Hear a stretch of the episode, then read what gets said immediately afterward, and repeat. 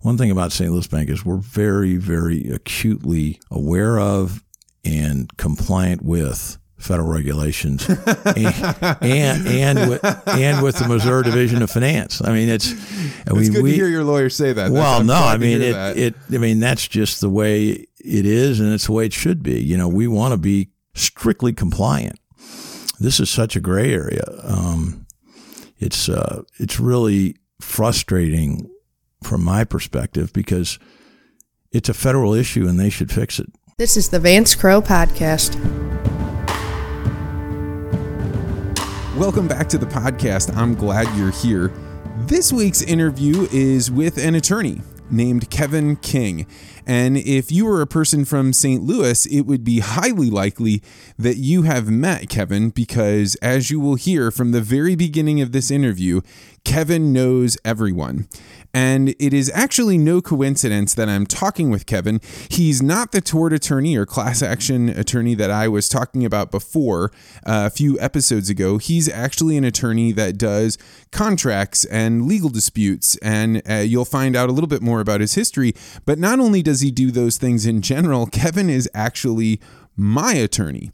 He helped me restart my company when I left Bayer, and now I'm doing um, some consulting work and public speaking. And I had to have contracts in order to be able to set up my travel arrangements and and the fees for for me coming to speak. And I had a chance to sit down with Kevin and talk with him. One of the first things you'll notice in this conversation is that while many of the other experts I talk with dive deep really quickly into how they studied their field and the inner workings of their deep knowledge. And in a way, Kevin does that too, but not in the way that you would think of normally for an attorney. You see, Kevin is a man that has built an entire career on building relationships and helping people work out their differences. And rather than be a person that really hammers on every single uh, line of a contract, he finds a way to make things work. And I think that's what's so interesting about this interview is it gives the inner workings of an attorney that you can really relate with that you can understand why he does what he does and how he's become such a valued member of the community you will hear after the first, I don't know, about 45 minutes of the conversation, we do start to get into some technical information. At one point, we talk about how our banks, specifically the bank that Kevin and I are both involved with, St. Louis Bank, how are they handling the fact that the federal government still regulates cannabis, and yet there are states that are opening up uh, the ability to grow medical marijuana or even recreational marijuana. So, how can banks interact with this when there's two sets of laws that seem to be contradicting one another? Another thing we talk about is you know the difference between federal and state laws in general and how this has impacted things like biotech and um, and how laws get created so this has a little something for everyone it was a great pleasure to sit down with Kevin. He did me a great big favor the night before um, an interview that I had scheduled. They had to reschedule, but he gracefully stepped in, stopped by my house super early in the morning with his cup of coffee, and we were able to sit down and record this. I want to thank you so much and enjoy this conversation with one of St. Louis's true gems, Kevin King.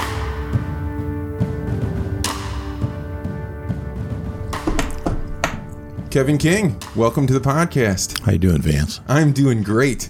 So last week, I went to the horse races just outside of St. Louis in in Fairmount Park. I actually didn't even know there was horse racing outside of St. Louis, but we show up for an event for firemen and police officers, and uh, there before me stands Kevin King. I didn't even know you were going to be there. My own attorney, the attorney for the bank.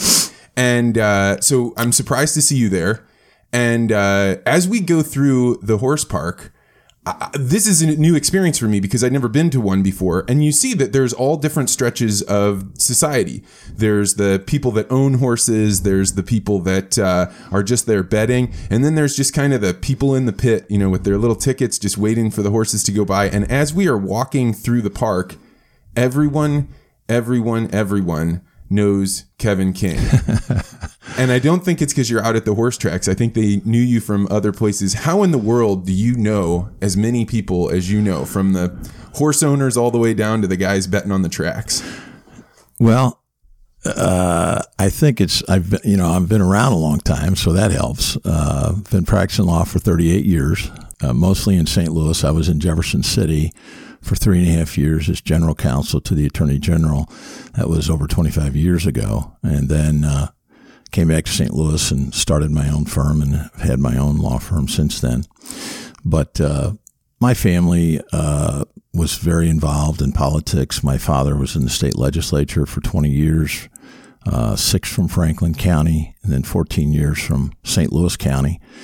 Uh, I'm the youngest of five. Um, my uh, older brothers were involved in politics, and then I got involved a little bit, uh, not on the side of being a candidate, but uh, sort of behind the scenes, and and uh, you know, got to know a lot of people doing that, and then I also played basketball at uh, two years at Mizzou, and then I transferred and played my last two years of eligibility at St. Louis University. And you just, you know, people get to know you through that, and uh, you know, just being St. Louis is a very parochial town, and you get to know a lot of people, and uh, uh, I consider myself a fairly friendly guy, and so I'll say that that's an understatement. so you practice law. You know, I've worked with you. You've helped me set up some contracts, and and uh, you know everything's been smooth sailing with us. But what kind of law do you practice?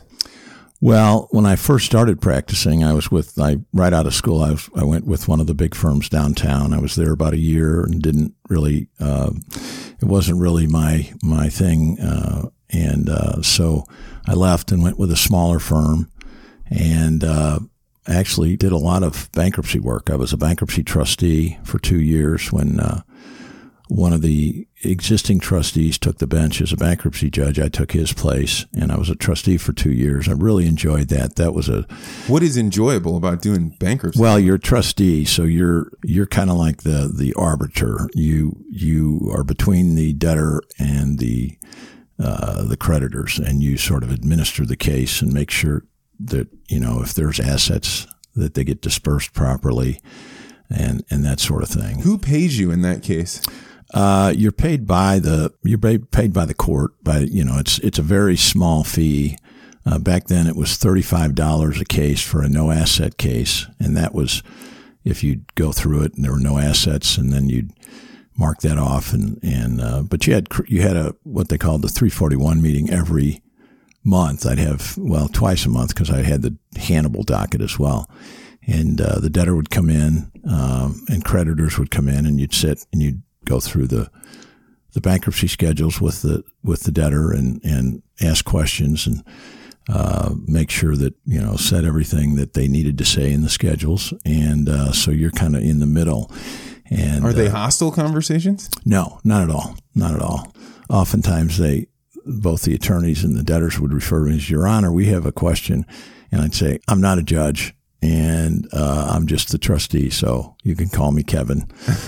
and uh, but uh, there was a lot of interesting cases too. Some very interesting cases, and um, I was good friends with the judges, got to know the judges real well, and a lot of the bankruptcy attorneys in St. Louis and in Hannibal got to be good friends with many of the attorneys up in Hannibal. Uh, uh, one of them now, uh, Sketch Rendlen, Charles Rendlen, his uh, nickname is Sketch. He's now a bankruptcy judge, and uh, that was a lot of fun getting to know those people and and uh, create, you know uh, having some contacts in, in that part of the state. Does bankruptcy law work the way that it should?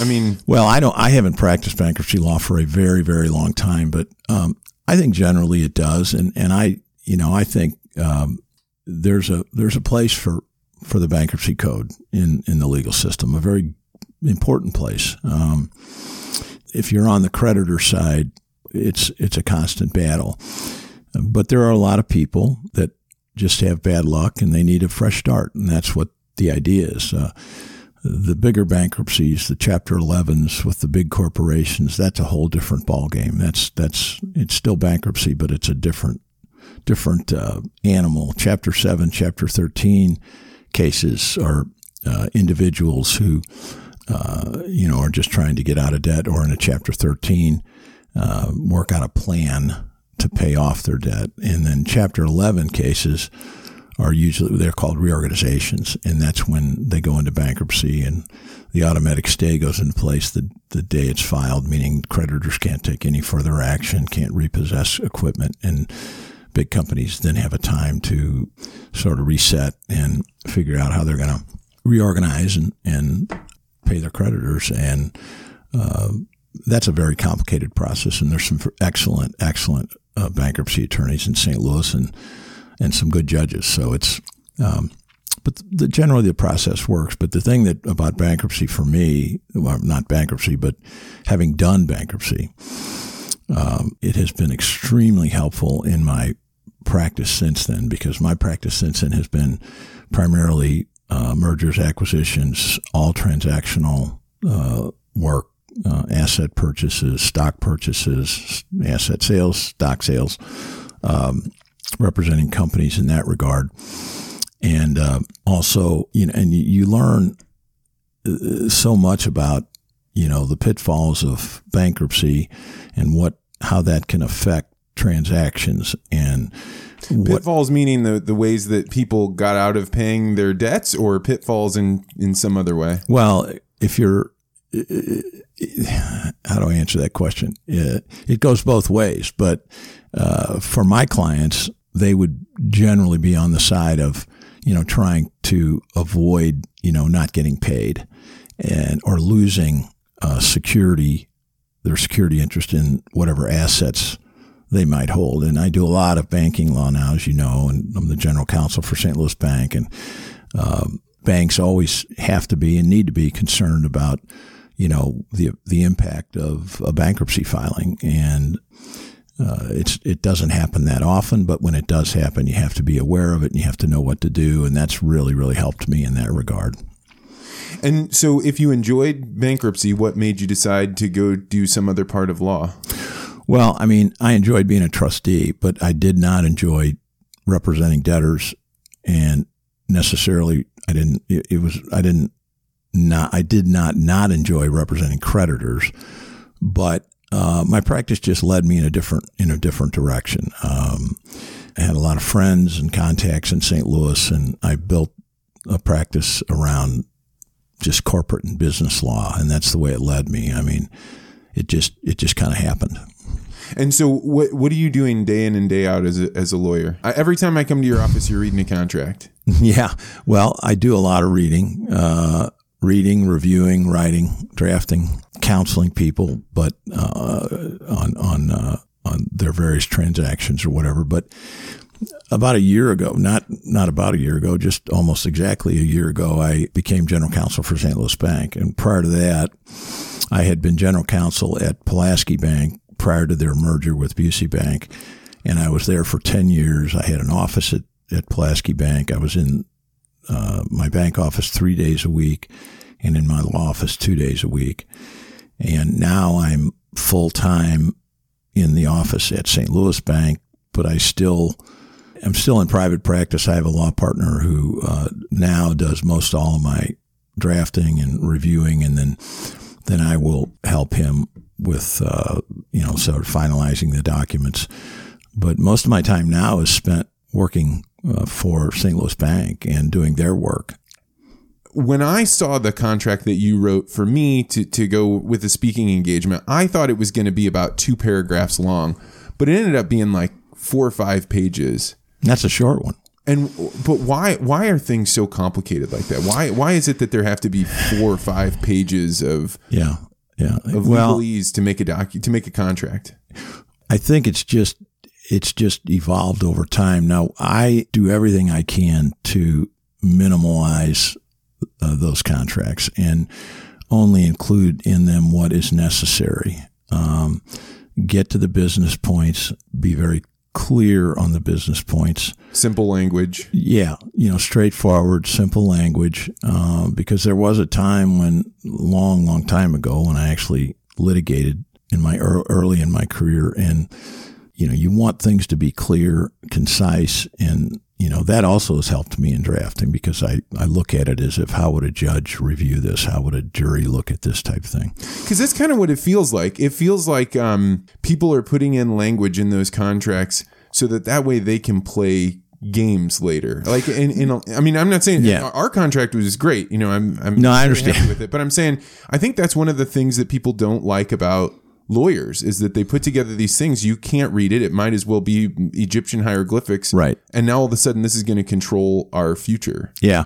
Well, one of the things uh, I'll use you as an example. One of the things that I like most about dealing with someone like you is that you're very bright, you know your business, and it's so much easier to represent someone who is very bright and knows their business because then when I draft the contract, you look at it, you know exactly what it says, you understand it, and you know, you say, oh, wait, we need to change this or we need to do this.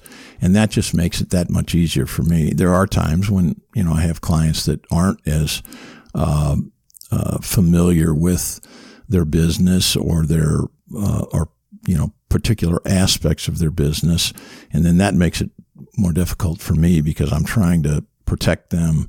You're trying to see the future to say where there could be conflict Right. when you don't even really know what exactly they could be selling or the type of arrangement that they could be in with another person. Yeah, that's part of it. I mean, generally, you write a con. I mean, I've done it so long now that you know, and there are provisions in contracts that what I call the standard, some of the standard language that I want to make sure that protects you.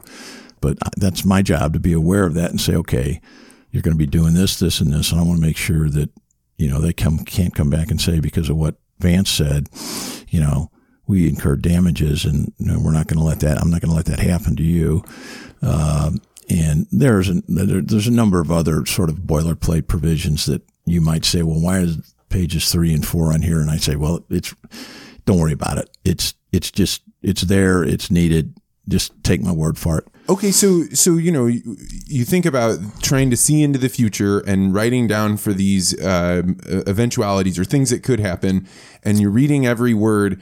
Do you read every word when something pops up on the computer and it says "I agree to," and it's you know because you want to use this? Well, that's a good question. Yeah, that's a good question. Uh, there are a number of agreements, leases, asset purchase agreements, stock purchase agreements, subordination. I mean, I could go on and on. I already know what they say generally. Okay. It's not like I skim through them. I'm a bit obsessive when it comes to that. I read it word for word, but I also know where what the important parts of that are because I've done it so many times and I can go if somebody said to me, "Okay, you've only got 5 minutes to review this 60-page asset purchase agreement." I'd say, "Okay, I could at least go to the parts that I know are extremely important, but I don't do that. I mean, I read it. But uh, so, but when you're getting a new version of Microsoft Office and it's got that thing that you could scroll for, I have to be I have to admit I do not read those. should should people be reading those? I suppose they should, but they're not going to change them. I guess. so yeah. you know, I mean, you're either you, you know, I'm a little bit guilty of that. Uh, when it comes to my own personal stuff, I understand, you know, that the likelihood of anything happening is so minimal that uh, oftentimes my wife, who's a registered nurse, she, I, I let her read that stuff, and then she'll come to me with questions because she's really, really bright and and uh, and and she almost knows what to look for now because she's we've been married 43 years, still my best friend, and uh, and she knows me like the like the back of her own hand. So uh, she knows, and I and I her. Uh, so um, it's almost like we know what each other's thinking. So you have these really close relationships with a lot of the people that you do legal work with. I do. Uh, What kind of challenge does that present when you're trying to think about writing up a contract for them to protect them? I mean, you can't protect people from everything. If you do, then people won't want to work work with them necessarily. What what goes into thinking about how to protect somebody that you care about legally? Well, uh, you do the same things you do for anybody. You you do the best job you can to protect them. You try to negotiate the best terms you can. Um, in most cases, when it comes to business decisions, I tell my clients I don't make business decisions unless you ask me to give you advice on it or you don't understand it and you'd like me to weigh in on it. You know, say the value and say somebody wants to sell their company and and I usually say, well, do you have an idea what it's worth? And have you done an, an evaluation or have you had a third party do it? Have you talked to your CPA about it? What method did you use to value it? And you know, most of the time they have something in mind and they've had they've gone through the process. But if they haven't, then I will help them do that um, because I've you know I've been involved in it so long. I'm not a business evaluator. I'm not an accountant, but you know I can read a financial statement and I've been through the process enough to you know kind of guide them along and and if I don't have a a good feeling about my particular conclusion or my thoughts on it, I can refer them to somebody that that can help them, an, an expert. But in terms of getting back to your question about you know representing people that I'm close to, it's the same thing. I do the best job I can, and I tell them, look, this is not foolproof. You know, humans are involved in the in these transactions, and I don't I don't try to make excuses up front, but I say, you know, uh, this is the best I can do. It should be fine but nothing's foolproof. Can you think of a time when the law didn't work the way that you thought that it should have or could have? Oh, sure. Yeah. Um, I, I don't, by calling myself a litigator is a big stretch, but early in my career, I did try some cases, tried a number of cases, particularly in bankruptcy court. Those are administrative trials. They're, they're still trials. The rules of evidence are in play and all that. And I'm comfortable in the courtroom. I think if I brushed up on the rules of evidence, which would not be easy to do because you got, you know, it's something, you know, people who go in the courtroom every day, it's easy for them. But, uh, I've always been comfortable in a courtroom when I, when I was younger. And, uh, I had, I had three cases in the, in the Missouri Eastern District Court of Appeals. And I remember one case, you know, that's where you argue in front of a panel. It's not a trial. You're arguing on appeal. So you're, uh, you know, there's no witnesses. You're just arguing the points on appeal. And before and the panel is a group of judges, or they're, yeah, they're regular people. No, they're a group of judges. No, okay. it's it's there's there's trial judges and then there's appellate judges. Okay, okay. And in Missouri, there's the associate circuit court, and then the circuit court. Those are trial level judges, and then there's the courts of appeal, like the Eastern District Court of Appeal, the Western District Courts of Appeal. Those are those are your first level of appellate courts, and that's usually where it stops. And then there's a Supreme Court after that, uh, Missouri Supreme Court. Um, never argued a case in Missouri Supreme Court, but I had a case in front of the Missouri Eastern District Court of Appeals, and it was it wasn't the full what they call en banc, which is all of the judges. It was they usually it's a panel of three, and I was I'm still convinced that I was right, but they ruled against me. So, you know, yeah, there are times when I. How, think, did, how did it go? What happened? Well, I mean, they just uh, it was it was a complicated case, and uh, I felt like the trial court uh, did not rule correctly, so I we appealed it, and uh, uh, you know, without getting into the details of the case, it was just I just felt that my legal arguments were very strong, and they clearly disagreed with me. How is it to keep an attitude like that? You know, it's it's funny because we live in a world where there's sports. You know, you you have a start time and an end time. Whoever's got the highest points at the end wins the game, mm-hmm. and then you've got business, which is it, there is no end time. It just keeps going, right? You either right. succeed or you don't. But with law, it's a little bit of a mixture of that, right? Mm-hmm. You, there is an endpoint. Oh, There's yeah. a guilty or innocent uh, or a winner or loser. Winner or loser. But then you've just got to keep going. Uh, I guess my question is mostly based around how does it feel to be in a system where sometimes you're right, but the but the, but they went against you. It's like anything else. I mean, it's you know, I I played you know basketball a very competitive level. And, you know, we won some great games, won some big games. We lost some games that we should have won. And, you know, you learn to live with both and you try to keep as even keel as you can because you've got another game in three or four days. And, uh, you know, it, it, it's, it's a lot like that. you know, uh, it's not a whole lot different than that. You just you just move on, you know, and you you. It's not like you don't care. You just you just have to move on and and deal with the next. Excuse me, the next problem.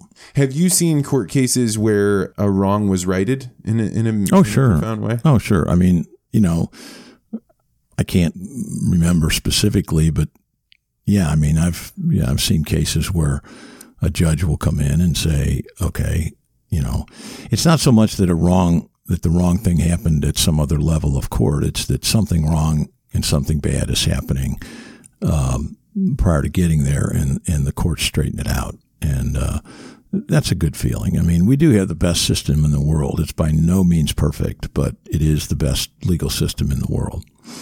And what are the things that you were surprised about when you when you became a part of the legal system? Right. The, the, I mean, like, there's the image that people have.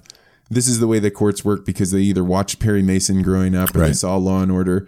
But how is it different than what people see on television? It's a lot different. I mean, I'd say 95 plus percent of cases that are filed in court never go to trial. They get settled. Um, and so people think that if a lot of people just have this perception that if you're a lawyer, you're in court all day long. That it couldn't be further from the truth. In, in my case, I'm never in court anymore because I do corporate and business law, and so I'm in my office. I'm meeting with clients. Um, you know, it's it's it's not glamorous. I mean, I've always told people practicing law or being a lawyer is no different than any other job. It's it's a job, and you try to do the best you can. And I know that there have been times in the past when when we hire associates, and this kind of segues into my feeling about being a lawyer is just there's nothing glamorous about it. It's it's you know I try to do the best job I can. I try to help people, try to help my clients. But I, when we hired associates uh, in our in my my firm, you know, I'm usually the last one to meet with them, and and I trust my partners uh, immensely if they think someone's great. So when I, when I meet with them, I, I usually tell them I just have two rules. Uh, one, answer your phone, and if you can't answer your phone, return the calls as soon as you can, because people want you know they want response. They want a response, and they Oh, don't that's good. no, that's I mean really it's good. it's it's just true, and I've I've conducted my myself in that manner ever since I started practicing law. Because when someone calls you and they want to talk to you, they usually have an issue or a problem, and you know they're concerned, and you know you try to put them at ease. And what I've what I've always done is say, okay, now after I meet with them, okay, now this is my problem. You don't need to worry about it anymore. And sometimes it works, sometimes it doesn't, but uh, it's really true. And because they're scared, they don't know, you know, Oh, hundred what percent. to I mean, think, Anybody that I know that deals with a lawyer that has one, they if if they if their complaint is he doesn't call me back, oh, it- that you're in a bad spot. well, there's a the number one category of, of complaints to the uh, to the Missouri bar on lawyers is not returning their phone calls or answering their emails. It's the number one complaint that's filed against lawyers by far, and it's just common courtesy. Besides being you know professional, it's just common courtesy to get back to people. Um, the other rule that I tell them is you treat everybody the same as if as you would me or anyone else in this office. You know, just because I'm a senior partner in this firm, and you tr- you want you think you should treat me with respect. I'm no different than the guy that comes in at night that grabs our trash cans and throws it away. He's got a job to do. What he does is just as important what we do. It's just a different category of work, and you treat that person with the same respect and and dignity that you'd want to that you'd want to be treated with because that's really important to me. Yeah, I mean, I would say that uh, somebody else might be putting me on if they had said that, but there is a clear line between the way that you treat people and why you know as many people as you do. That that um, is. Where did you learn that? My mom and dad, I was you know wonderful parents. Uh, uh, my dad was best man in my wedding, as a matter of fact. No And- kidding. Yeah, yeah. That doesn't happen very often. Yeah, he, he, he I miss him dearly. He's, he died 20, over 25 years ago, and I still think of him often. I still draw on his wisdom. He was a wonderfully, incredibly bright guy. Uh, never went to college. Well, he went three semesters to college right during the depression. Had to drop out because he ran. He couldn't eat. He didn't have any money. Uh, my mom and dad were wonderful people, and uh, my dad went into the insurance business eventually and was successful. And they were so generous in with their with their money and their time, and just they were great examples. Uh, and as were my siblings, and uh, it just makes so much sense to treat people with respect, uh, unless they disrespect you or something like that. But then you know you just try to avoid them. But it's real. I mean, it's it's not hard. It's you know, it's, everybody's the same. Nobody's better than anyone else. You know, it's we're all in this together, and uh, and I'm not like trying to be Pollyanna here. That's just Well, it's stoic in a way, right? It's it's saying um, if you don't put people up in a hierarchy of who's better than the other one, then you have to start saying like I just have to treat whoever is in front of me with as much of presence of mind as as I can. One of the things that's um, unique about you, Kevin, is uh, I've never known anybody that is as regularly.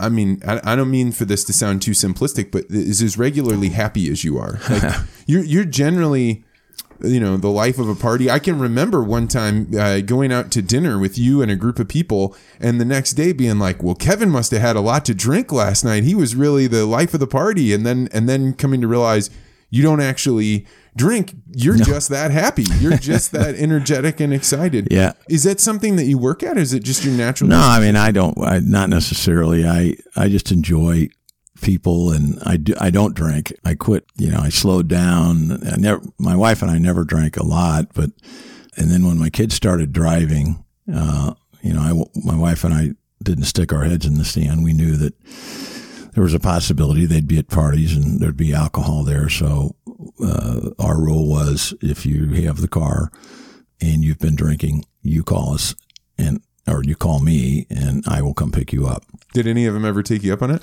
It happened, uh, I think, two or three times. Only happened two or three times, and no questions asked. No, you don't get in trouble. Just you know, we want you to be safe. And was So- it hard to show up and see your kid drunk and not, no, and not say no, anything no. It was. I mean, it. You know, I was a kid too once, so I understand. So then I, you know, we I, I wouldn't drink on the weekends. So I never drank during the week anyway, and you know, I wouldn't come home and have a cocktail. So and then when I didn't, we weren't going out on the weekends, and for dinner I wouldn't drink because I knew I wanted to be sober. Or, you know, pick up the kids, and then and then it just slowed down, slowed down, slowed down. So you know, I just I don't know seven, eight, nine, ten years ago, I just stopped altogether, and I don't really know why. Occasionally, Julie and I, if we're out to dinner or something, and she has a glass of wine, I might have a glass of wine, but I can't remember the last time I did actually. But Is it hard when you're at a? Do you have to consciously think? Because if I went to a business dinner, uh, I mean, it's not like I'm I'm drink like overindulging, but if everybody's ordering wine at the table and I didn't, it it would be it would be um, a sacrifice for me at least I don't.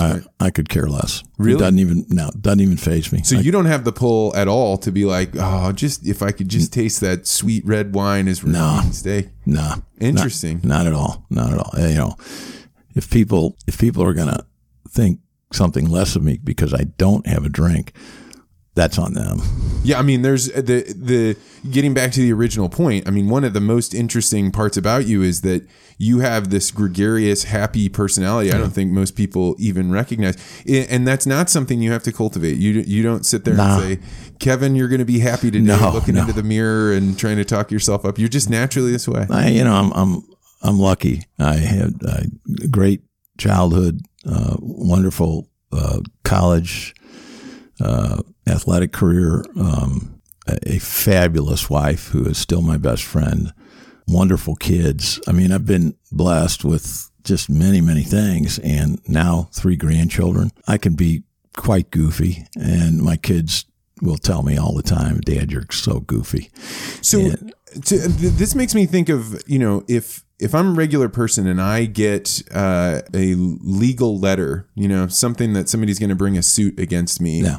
My stomach's going to drop and I'm going to be worried about this at, at an extreme level. Yeah. Are you that way? No. Do you do so why No, not? because I've seen it so many times, and I know not. It's not like I have a crystal ball, but I can I can see a letter like that, talk to the person, and ask them what the circumstances are, and say, you know, okay, this is really not something to be concerned with, or we we should do this, this, and this, and this should resolve it.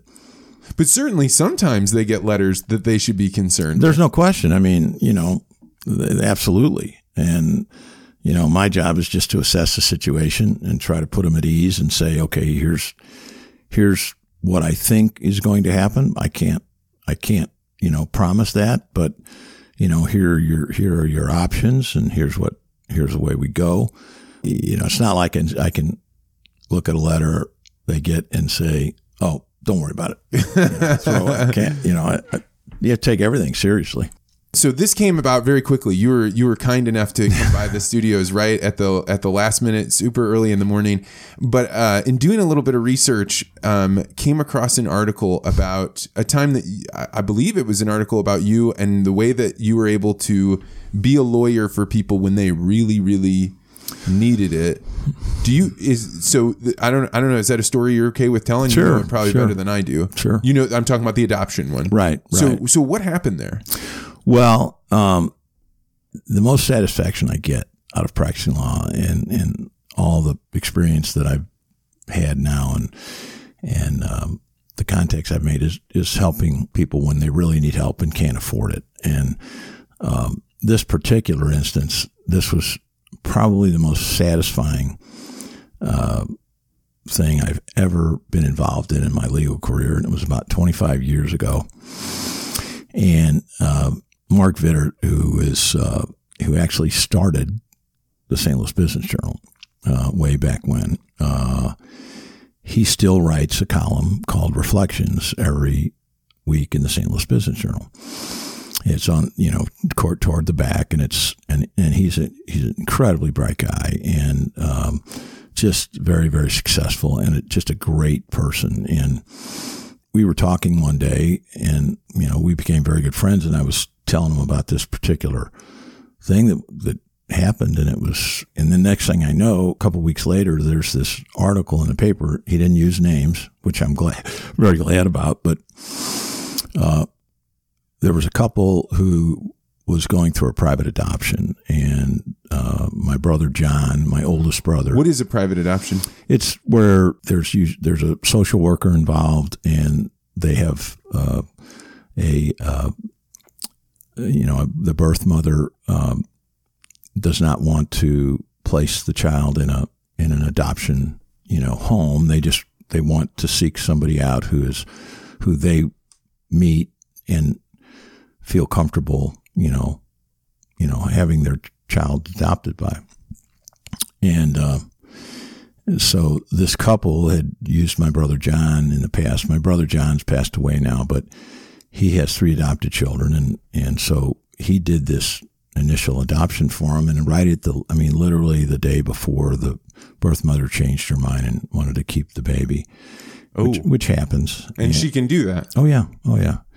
And the couple was devastated, just devastated. My brother was devastated, and so fast forward six, eight months, a year. There's another opportunity for them, and my brother John came to me and said, "Kevin, I."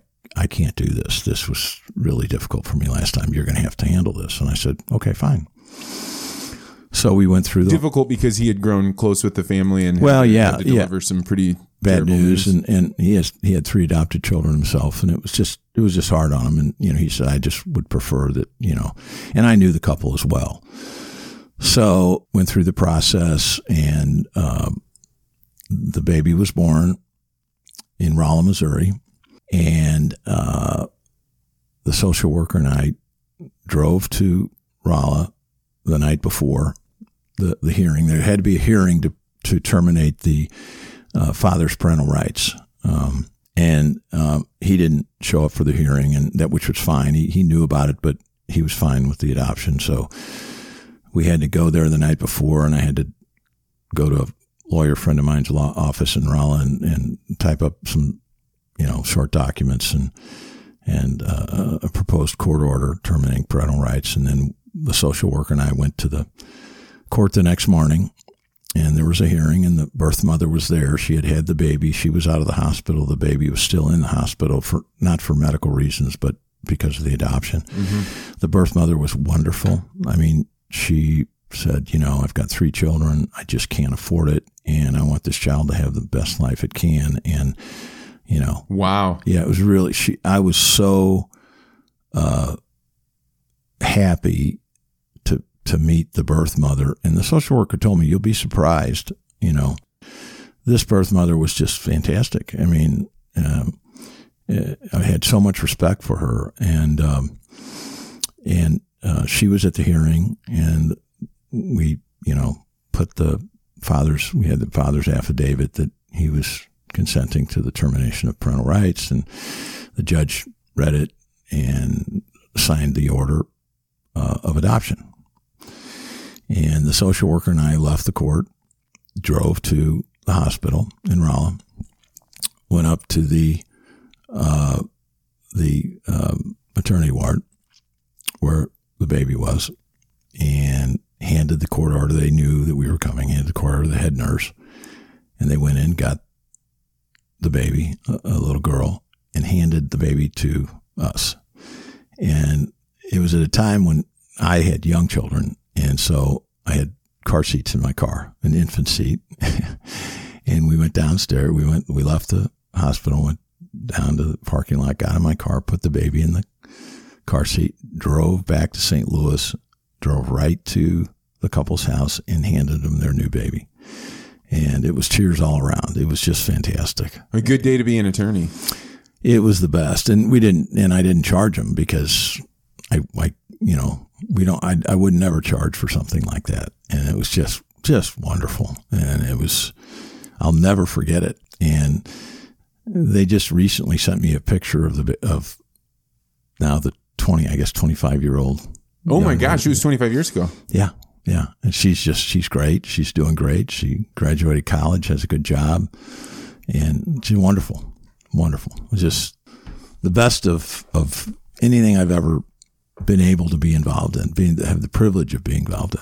So, how do you go from having that level of a of a high, you know, because you're getting to do such a satisfying thing, to then working on contracts day in. You know, I mean, you have to you have to earn a living, so you know, you just like I said, being a lawyer is not glamorous necessarily. It's just it's just work, and you, you know, you have a, a certain skill set that you use uh, to earn a living and to you know help other people and and and try to make it as enjoyable as you can. And the biggest the biggest thing is enjoy work who who you work with. And right now at St. Louis Bank, what a what a tremendous group of people. I mean, I look forward to when I leave here, I'm heading over there. I look forward to going there because great people. For people that don't normally touch the legal system mm-hmm. and they're going out to find an attorney because they want to start an LLC or l- let's say they got a letter that scares them, somebody's going to sue them for something. How should they know whether or not their attorney is any good? That's a good question. Um, because I think the general public, if they haven't had any involvement with attorneys, which is most of the general public, hopefully right. they haven't had the need to have involvement with an attorney or the system.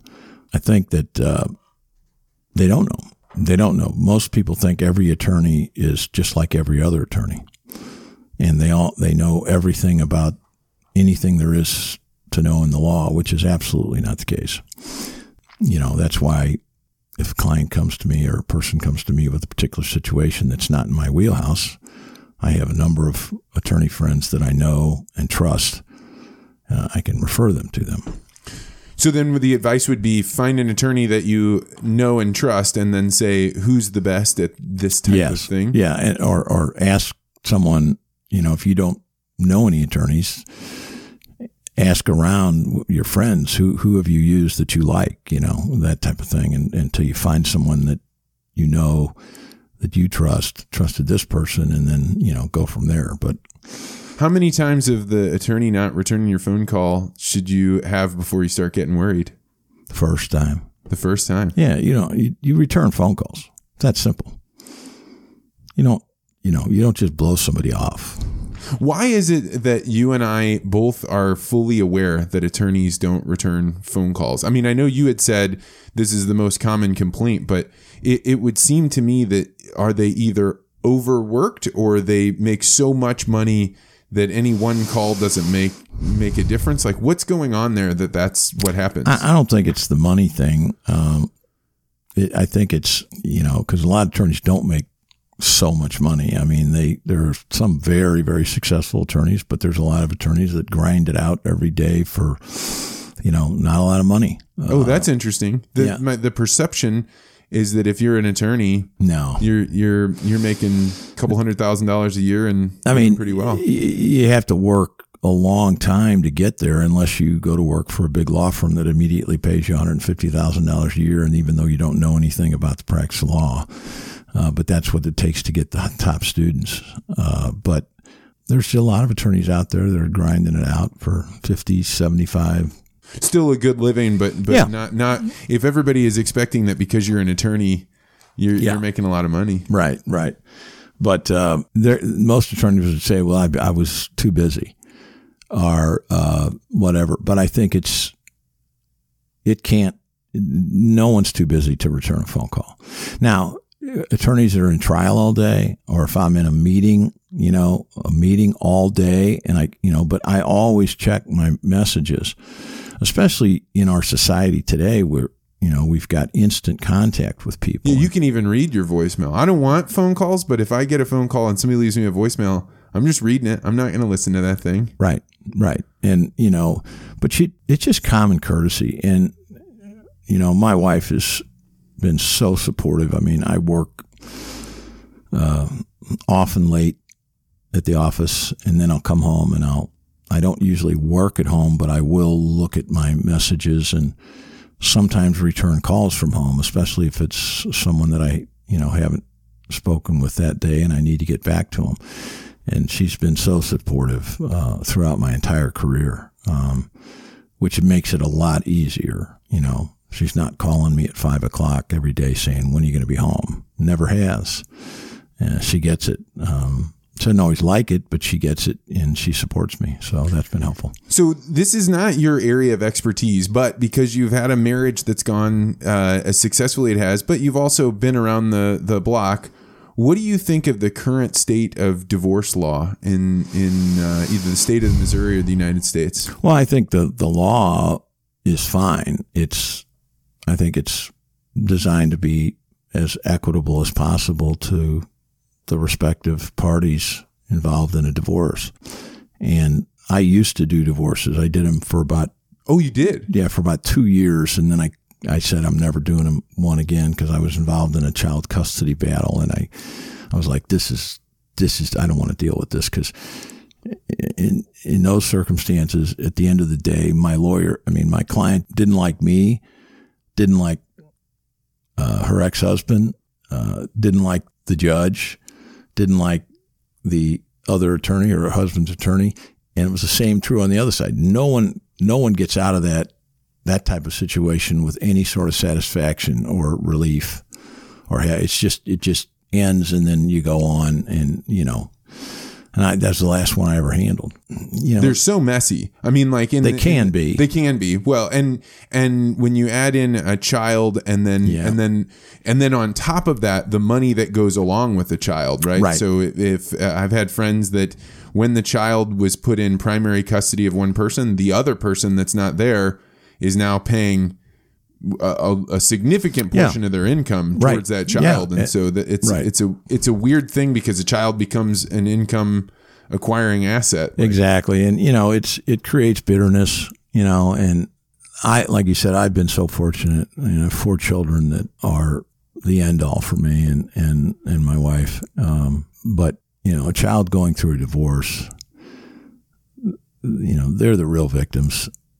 That's why the parents have to work really, really hard to make certain that the child is as well adjusted as possible under those circumstances. And it, it can happen. It, they can do it. It's just human nature that they often don't because they're bitter with their you know, their former spouse and and it bleeds into everything Yeah. because it's so catastrophic on your life. It tears apart your personal finances. It tears apart Yeah. whatever whatever caused the divorce. Yeah, that's that's that's rough. And so, no more divorce law for you. not, a long time ago. Yeah.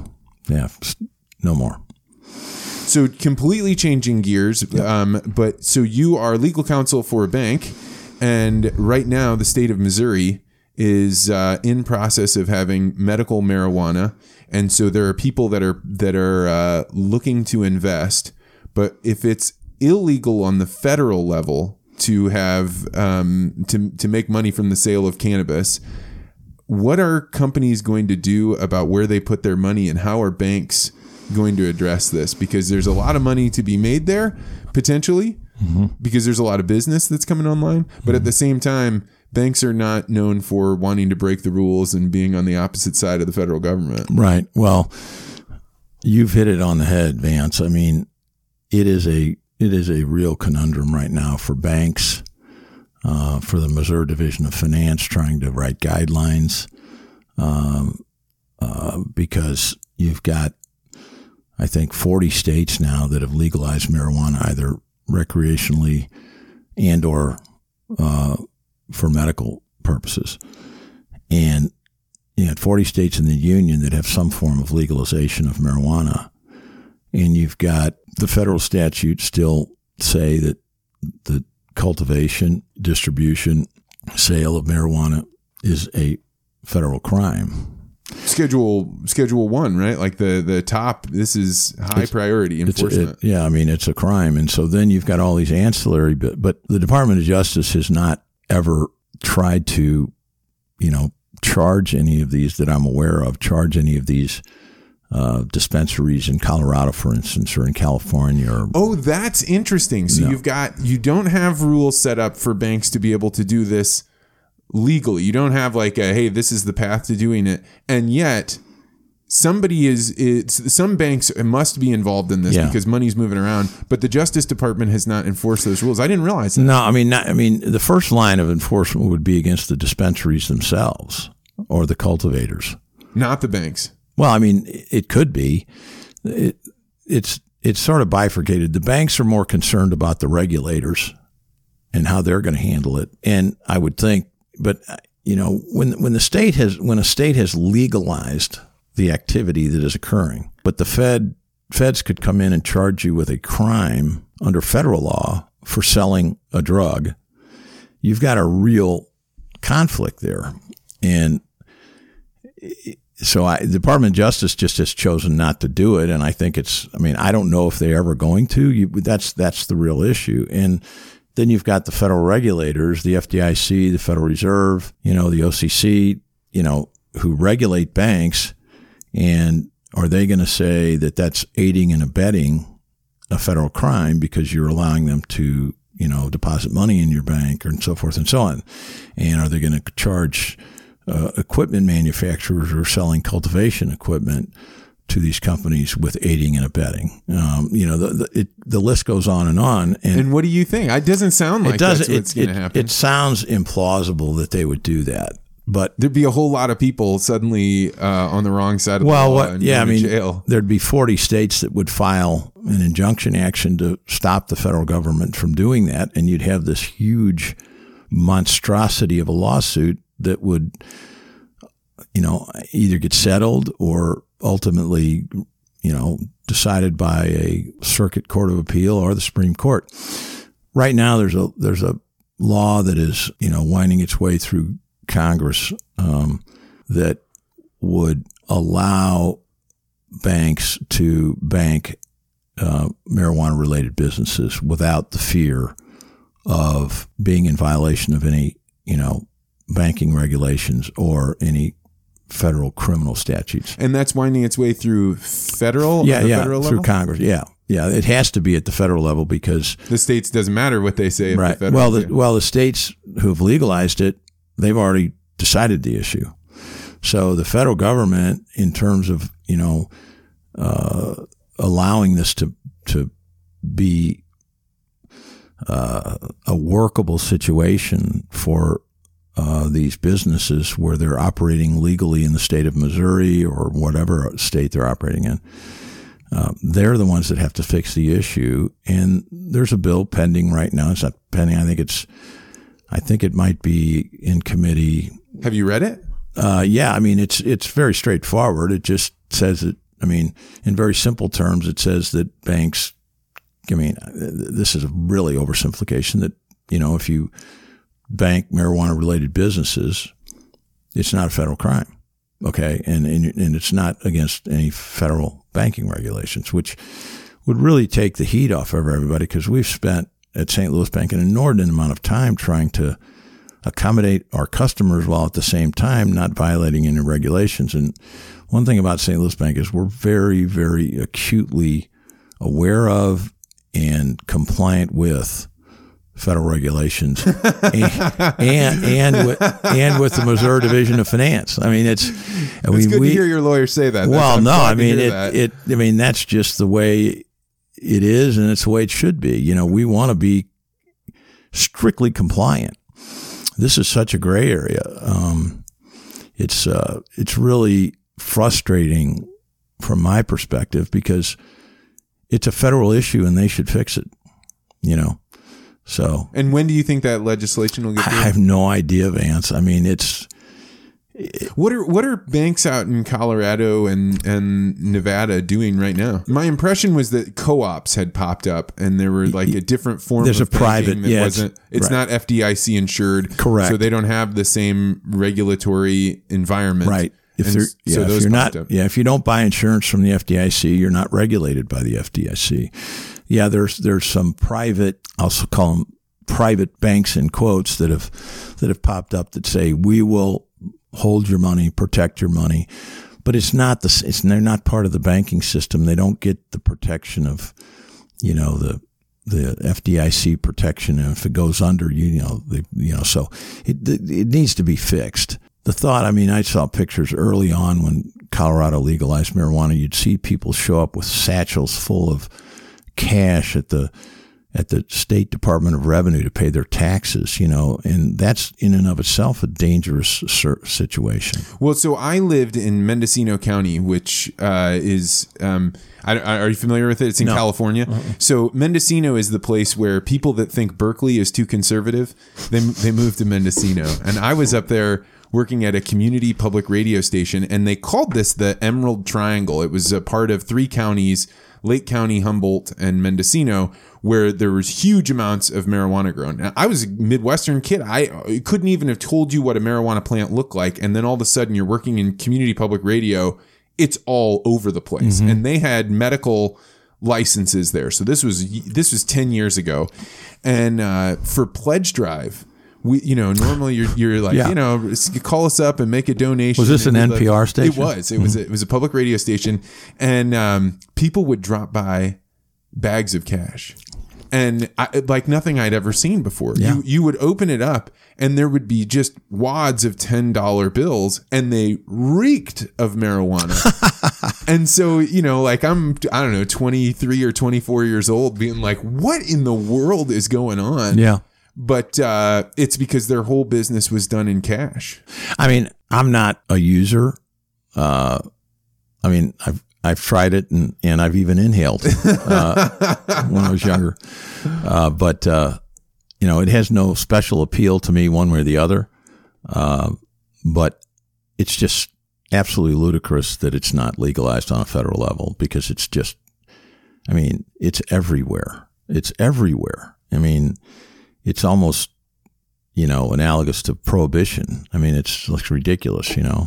Well, and then that brings up an interesting question with banking is the people that really did well right after prohibition were the ones that were set to go to deliver product, you know, what uh, Anhe- we're in St. Louis, Missouri. So Anheuser-Busch ready to go right as prohibition ends and then they get off to the races and they're one of the few you know huge companies that gets born out of that. Is this the same thing happen in cannabis? Is it whoever's ready to go right when those regulations drop? I don't think that's the case. I think uh, you know what i hear is that they're you know big pharma is ready to sort of take over the small operations and paying big money to get them out. Um, Which yeah. makes sense. Yeah, right? makes you're, sense, you're trying yeah. to grow a, a chemical, and, and you want people that for medical doing- use. Yeah, and so big pharma. Uh, I don't know about the the cigarette companies. I have no idea what the deal is there because I think you know mar- um, marijuana can take. You know, I, I think they have they have edible marijuana. You know, candies and all that. So I don't know uh, if if uh, big tobacco's involved in it or not. It'll be interesting because I, I think we're in a unique place in St. Louis. I've said this many times before, in that we have more plant biologists per capita here than in any other place in the world. And uh, at its core, cannabis is about can you breed a plant to to give you the the psychological effects that you want and the you know all, all of the phenotypes as they call them that you want the smells and the terpenes and these other things and uh, i think that there is a huge chance that when missouri legalizes it you will see a uh, a big upswing in the number of companies that will be doing uh, plant breeding around cannabis here Interesting. Well, you know, you know, you have a very strong background in that area, so you would- plants not cannabis But yeah. I didn't mean I didn't mean no. that. so you would know more than I about that, but it certainly makes sense what you said. I mean, um, so uh, I'm sure that uh, given your background uh, with Bayer slash Monsanto, you you probably have a a pretty good idea of of where that might head. I think that uh, it, it's a very interesting time to be with a company, a bank that's saying we want to serve our customers. We know that medical is coming in. The state has announced that they are comfortable with this, and then you you uh, you look at the federal and there's regulations and what's going to happen. To me, the thing that I hope happens is that we just let the rules go without spiking the ball, meaning. Just, just don't make it so only a few people Right. can be really really successful and you knock everybody else out just just open it up let and, and relax the rules and frankly i like the idea that it's gone state by state because then you have all these little incubators all these different rules and how are we going to do it in this state versus that state and you can see what's the best what's the best way to do that. And that actually brings me to a question. Mm-hmm. Our federalist system you know is set up so that you have local municipal control and then you have the county and then you have the state and then you have the federal level. And that's true on adjudicating contracts uh, on is is it working the way that you think is optimal right now are we are are enough rules being decided on the local level versus on the state or on the federal level You know, I think so because I think to an extent, I mean, first of all, there's too many rules and regulations, uh, federal, state, everything.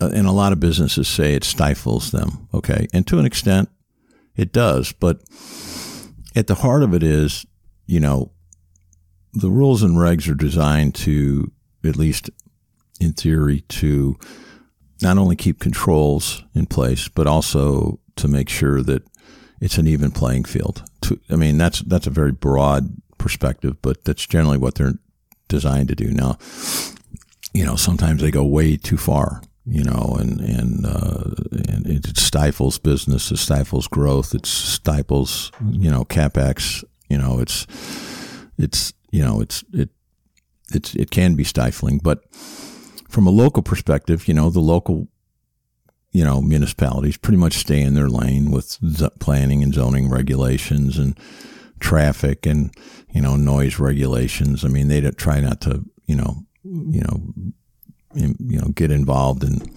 in more, uh, I guess, substantive issues that the state would normally get involved. But you also have to remember if, if there's a conflict between a municipal law and a state law, state's going to win every time well, state state law controls. If there's a conflict between a federal law and a state law, state law would control. you know the, the my experience I mean, with- federal law I- would control. my experience with Monsanto um, made me think about the law a little bit differently, and and really on both sides of it. So on the one hand, I saw that activists, right, they would come out and they would say, "We don't know if GMOs are safe. We should." We should regulate these more. So they'd go to the politicians. They would demand more regulation. po- policymaker says, "All right, well, I want to, you know, there's people out here shouting outside of my office. I'm going to go make laws to make it so we need more testing. So mm-hmm. you go from maybe four years or eight years of testing to now 12 years of testing. Mm-hmm. And the problem with that is when you make it a law that if you want to release a, a new genetically engineered crop, um, but you have to have 12 years of testing, each one of those years is $10 million. Wow. So you're tacking on mm. all the way up to 120 million dollars worth of regulatory costs, which means only the biggest players can play the game. So those activists, in many ways, a lot of people don't realize this, did the work of the large corporations because you have regulatory capture. You have it now, so that only those big players. Well, does do that does that? I guess I'll ask you the question. Does that cost trickle down to the consumer then? Uh, ultimately you know and and i think that you it's really difficult for people to say well now i've because there's not that many genetically engineered crops that go directly into the grocery store so it, it's more in like the feed that goes to cattle Right. or pigs and ultimately you're feeling the cost of that Right. we, we could be ch- feeding pigs and chickens and, and cows for a cheaper price than, Mm-hmm. than what we are right now but it's so diffuse that Mm. that people people don't feel like it but at at its core it really holds back our economy Mm. because you have this large system that if it didn't have these controls on it if you had more competitors in the market it would make these large companies have to go faster right now they have six competitors four competitors they Has that argument been made to the uh, to the regulators? Sure. But but herein you have the cross purposes, right? You actually have the activists and the large corporations. They end up getting on the same side on this because the large corporations get regulatory capture. They love it. But I mean, I, I was going to say, so they actually, the large corporations actually support the longer testing periods. Well, because of course. I mean, you know, I think they they, they I think that they would say you you might have their scientists and some of their front facing people saying, "Hey, we want to have reasonable regulation. Let's do this right." But they want just enough to knock out their competitors and not a dollar more. Isn't but that that's their business interest, right? Isn't that interesting? Yeah. Uh, so you've got the large corporations, philosophical, not philosophically, but financially aligning themselves with the activists. Absolutely. And so this was the craziest thing that you would see from the activist world is it was like you don't even realize you're helping the very people you think you're fighting against. In fact, if you were the large corporations, they didn't do this as far as I can tell, right? This but if you were going to create a conspiracy theory, you would say the best thing that ever happened to Monsanto was the march against Monsanto Wow. all the way up until Yeah. a $2 billion lawsuit on Roundup. So that worked out real well until until eventually you have a situation where uh, the public is so afraid of these giant corporations that a jury awards a $2 billion settlement for um for, for a person that sued sued them for having Roundup cause cancer. I don't. I haven't followed that. I mean, obviously heard the the verdict or the judgment or whatever, but has that been resolved yet? No, and it'll be a while. I mean, some of those have been reduced. Uh, so the first one was originally a, the first court that ruled against Monsanto said it was seventy-eight million dollars, and the judge came in and said you can't make punitive damages. So there's there's the difference between compensatory and punitive. Right. Compensatory, you know this, but the compensatory saying this wrong happened and we need to cover this person's medical bills.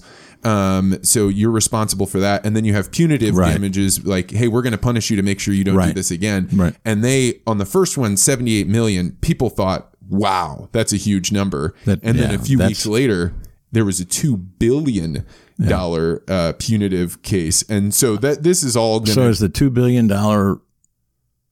I mean, I'm sure Monsanto appealed that. I don't. I just don't know where it stands. I haven't followed it. Well, and, and they- they're in the process of appealing, and then they have more cases going. There's thirteen thousand cases or Oh, something Lord. like that. So I didn't realize So the the and they're all over the United States. There's some in California. There's some in in St. Louis, uh, over in Madison County, over in Edward. Uh, a lot of lawyers making money. a lot of lawyers making money and and um the the the saddest part about the whole thing is people don't realize that the fight is now not over the science. Because when you get into those cases mm-hmm. you have a jury that's there. Right. 12 people that they they're anywhere on that bell distribution of their understanding of the Right. scientific method and how this works and so they're they are sitting there and the side that says roundup causes cancer has their expert and the side that says it doesn't cause cancer these people don't know they're not going to go read the studies they just have to listen to two Right. different versions of the truth and then they decide that truth is right and that one isn't which really comes down to a good question for you which is juries believe in stories, but not necessarily scientific evidence. How should we feel about a law system that's set up like that? you know, it's still the best, and you've got a jury of your peers is the, you know, uh, is the uh, the rule, and that's why jury selection in cases like that is so critically important. Um, and the the parties get a chance to, you know, voir dire the the pool of jurors, and I'm sure you're aware of this, and then they you know, they have many times they'll bring in, you know, in these cases like this, they'll bring in psychologists to sit at the table to listen and look at, you know, When two billion dollars are at the table, they're going to bring lots Yeah. and lots of people. there. yeah, perspective. They look at prospective jurors, mannerisms, you know, their body language. I mean, it's crazy, but that's why you try to get the best jury you can and just, and then put on the best case you can. Um, but, you know, it, it's, it's not, our system isn't set up that, okay, they're going to bring in a pool of scientists to be on the jury. You know, it's just not set up that way. And, uh, And frankly, that would be dangerous too, right? Yeah. If you have a bunch of people that they were trained in certain schools and they think a certain way, you run a real risk of having some sort of indoctrination on on that side just as much as you do. Right. And you, you know, you've got, you know, little guy who's just a common citizen who got cancer and, you know, they don't want to have to convince a bunch of scientists. They want a, a jury of their peers, which is other people in the community, you know. Um, so I still very much believe in the system. It doesn't always work, you know, but, um, it, it's a, it's the best system that, that we've come up with in the, in the world, in my opinion. And, you know, uh, and there's a lot of young people coming through. I, I always see you being introduced to young people. People bring their kids by. When somebody says, "Hey, I'm thinking about becoming an attorney," yeah, what's your response? I usually tell them I think you should think twice about it because Whoa. uh, yeah, because uh, uh, there are so many lawyers now, Vance, that um, are coming out of law schools, and uh, if you happen to, you know, do well enough in law school get hired by a big firm right out of school, you're going to make a lot of money right away, but you're also going to have no life. Okay. And they're going to work you to the bone. And you may or may not make partner in 10 years. Um, and um, the alternative is you come out and you want to work for the prosecuting attorney's office or you want to work for the public defender's office or you want to go into you know some sort of public sector which is you know fine too if if there's a job but there's just not a you know there we're oversaturated oversaturated with attorneys already and It becomes a commodity that the margins go down to zero. Exactly right. And it's just hard. I mean, I was fortunate that, you know, uh, I did get hired by a big law firm out of school. I was there for a year, didn't like it, but then you know, I, I was getting a lot of calls from friends and contacts for, you know, traffic cases and divorce cases and collection cases and, you know, minor stuff that the firm that I was with really wouldn't even let me handle, which I totally understand uh, because they didn't take cases like that. So then I went with a small firm and, and cut a deal with the firm where they paid me a, a lesser salary, but I got 50% of what I brought in and I made, Wow, now you got a piece of the pie. Now you're now Yeah. your relationships and people Right. trusting you and thinking that you are the attorney for them benefits you as well. That's yeah, good. definitely. So I, That's you a know, hell of an opportunity. Well, you know, and I, you know, it was a deal I cut with them and it worked out great for both of us. And I, I actually made more in my first year or in, really in my second year out of law school than I would have made at the big firm. And then I just continued to grow that. And, but it's hard work. I mean, that's what I tell young lawyers or young people that are thinking about going to law school. It's, you know, be prepared to, you know, work long hours, go out at night, join volunteer boards, be on, you know, do things that where you're going to meet people and make contacts and, you know, and it's just a lot of hours and it's a lot of hard work. And I'm not saying that, you know, I mean, I'm, I, I love to work hard, so it's not a problem for me, but, um, you know, it's a sacrifice that your family makes when you do that. Um, the one thing I did that I always, I, that I never missed where I had, I have four children. They all played sports and I never missed their games ever. Really? You made it to every single game of your kids? Ever, well, when they played in college, two of my, my daughters played in college and they overlapped two years at Auburn. And so, Hey. Yeah, yeah. Yeah, yeah. So six years and an average of about, say, 25 games, soccer games a year. So it's 150 soccer games. And I don't think my wife and I missed more than 10 games in those six years, either at home or wherever they But you were in a position to be able to do that because Yeah, you yeah. put the work in for the first Right. 15, 20 years. Right. And I didn't have set schedule. It, it was, you know, like I told, you know, I'd tell Julie, well, I can work any 60 or 70 hours of the week I want. It's just, you know, when I want to work them. But, but I, even when I was gone, I was staying in contact with clients. Thank God for cell phones. And, you know, but I always stay in contact with my clients. If they need me, I call them back when I'm gone. I still do that. But, um, those hours that you're talking about that a new person has to put in one of the thoughts that i have that's kind of a comparison to banking mm-hmm. is that when discovery used to happen you used to have to somebody would get so discovery is you and i are in a lawsuit. You've got information that i believe i should have access to in order to be able to adjudicate this case. So you send me over files and files and files. Could be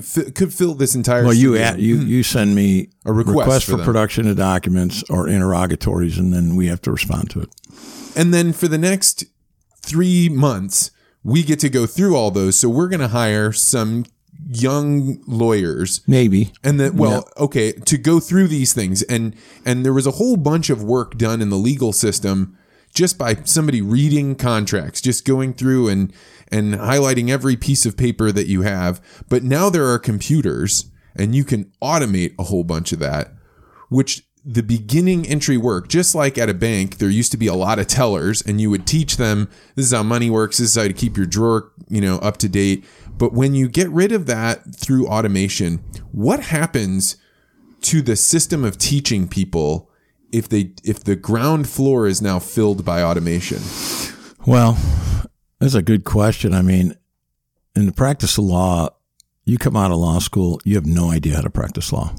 None. None at all? None. None whatsoever. What did you learn in school then?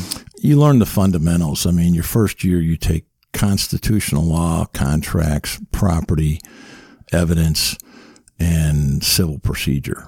Okay. And torts. And those are fundamental areas of law. You take that for a full year. Then you get into more elective courses like tax, corporations, insurance, and stuff. But, you know, it's like when you when you go to the four years of medical school, you know, your last two years in medical school, you're doing clinicals. You're working on patients. Then you go to a residency program and you're doing more clinicals and you're doing more practice. You know, you don't have that in law. You know, you come out of law school, you've never written a contract. You've never reviewed an asset purchase agreement. You've never tried a case. So you you have to learn and that's why you just you know and you learn by being mentored and you learn by doing and making mistakes and having to correct them and it's pretty arduous i mean it takes you know several years before you really feel comfortable and i st- you know i still you know you know come across stuff that i have to teach myself you know and and but it's easier now because i know where to go and what to do. It's just a little bit easier, but it never stops. You never stop learning, you know. But um, So if you take away that base layer, when when where do they get the experience then? Well, I don't I don't know that that base layer ever goes away in the practice of law because you you know you're thrown into something uh, on you know as a young lawyer you know there's no there's no amount of automation that can that can make up for knowing your case and knowing your client and knowing the documents. You have to spend time with them, or you're not going to know. You're just going to be wailing away out there. You're not going to be able to have a computer that says, "I went through all these files and this is the summary No. and this is what you need to know." No, you're not. That's not. I at least I, I don't think so. No. because there's a lot of talk about um, you know automation coming for some of these high priced things like if you're paying a first year a student one year out of college but they're, you're paying them $120000 a year to go through contracts it's real valuable for somebody to figure out how to automate that Right. a lot more valuable than figuring out how to how to automate or make a robot out of the McDonald's worker. Right, This is right. that's real money. Right. Right. I I I don't know. I mean, maybe I'm just old school. I don't know that I would trust a computer to go through a document for me Interesting. unless you know I had seen it done and experienced the the the result a number of times. Okay. Well, that's it's it, it'll definitely be something that'll pan out. I mean, I think that one of the over one of the reasons for oversaturation, at least in the beginning, one of the reasons it's tougher for kids to get uh, Oh yeah. jobs is because there are computers that are definitely there are certainly people out there selling services that Oh, yeah. claim to be doing the Oh, yeah. automation of that. Yeah. Be interesting to see what happens. I, I did not know that. Uh, I wasn't aware of that. Well, Kevin, I know that I have kept you a long time into your morning. I really appreciate you stopping by. Thank you so much, uh, not just for coming by, but for all the work you've done for me and my family. You've been somebody Thank that you. I have trusted on a very deep level, and you've been a wonderful, wonderful friend. So thank you for coming by. But Vance, it's been a pleasure. Great to have you. Well, that's going to do it for this week's episode of the podcast. Thank you so much to Kevin King for stopping by on such late notice. To close out, I want to do two things. First, I'm going to tell you about a couple of people that I think are worth following on Twitter. And the other thing I want to do is talk about the bonus episodes of the podcast. So, first, I want to throw a big thank you out to uh, a man that has become a close friend in the last year. His name is Jerod McDaniel, and he is a cattle rancher out on the plains or the desert of Oklahoma. And uh, he has been incredibly supportive. He's given me a lot of great feedback, critical sometimes, giving me advice on what I can do better. And outside of that, he, I think he's just a great example for the value that you can derive out of Twitter if you put your real heart and soul into it. So if you go to Jerod McDaniel's Twitter feed, and that's Jerod J E R O D McDaniel M C D A N I E L, I'll put it in the show notes. If you go to his Twitter, you see that this is a guy talking about markets. He's talking about his political philosophies and he's asking questions. And I have seen it many times before where he comes out with a strong opinion, but if you come back with him and have something else to say, he he responds and he wants to have a good challenging conversation. Another person that I think is worth checking out is a man named Brian Scott, and he goes by The Farmer's Life on Twitter. Brian's an interesting character. He is a corn farmer from Indiana, and uh, he not only does the regular seed corn and soybeans, but he also grows popcorn. And he has for years put up videos on YouTube and Facebook describing what it's like to be a farmer. And uh, some of his most famous videos are the the ones where he's allowing his son to turn over. I think he was a planter to turn around a planter out in the fields and to keep driving it. I think his son must have been five or six years old. Uh, he also has some really interesting drone footage. And um, in one in particular is to show the amount of glyphosate poured over uh, an acre large field. It's it's kind of dynamic and it's got really cool, cool music. Anyway, both of these people, Jerod McDaniel and Brian Scott, I think are worth following on Twitter, and I hope you'll check them out and, and engage with them and let them know that you heard about them on the Vance Crowe podcast.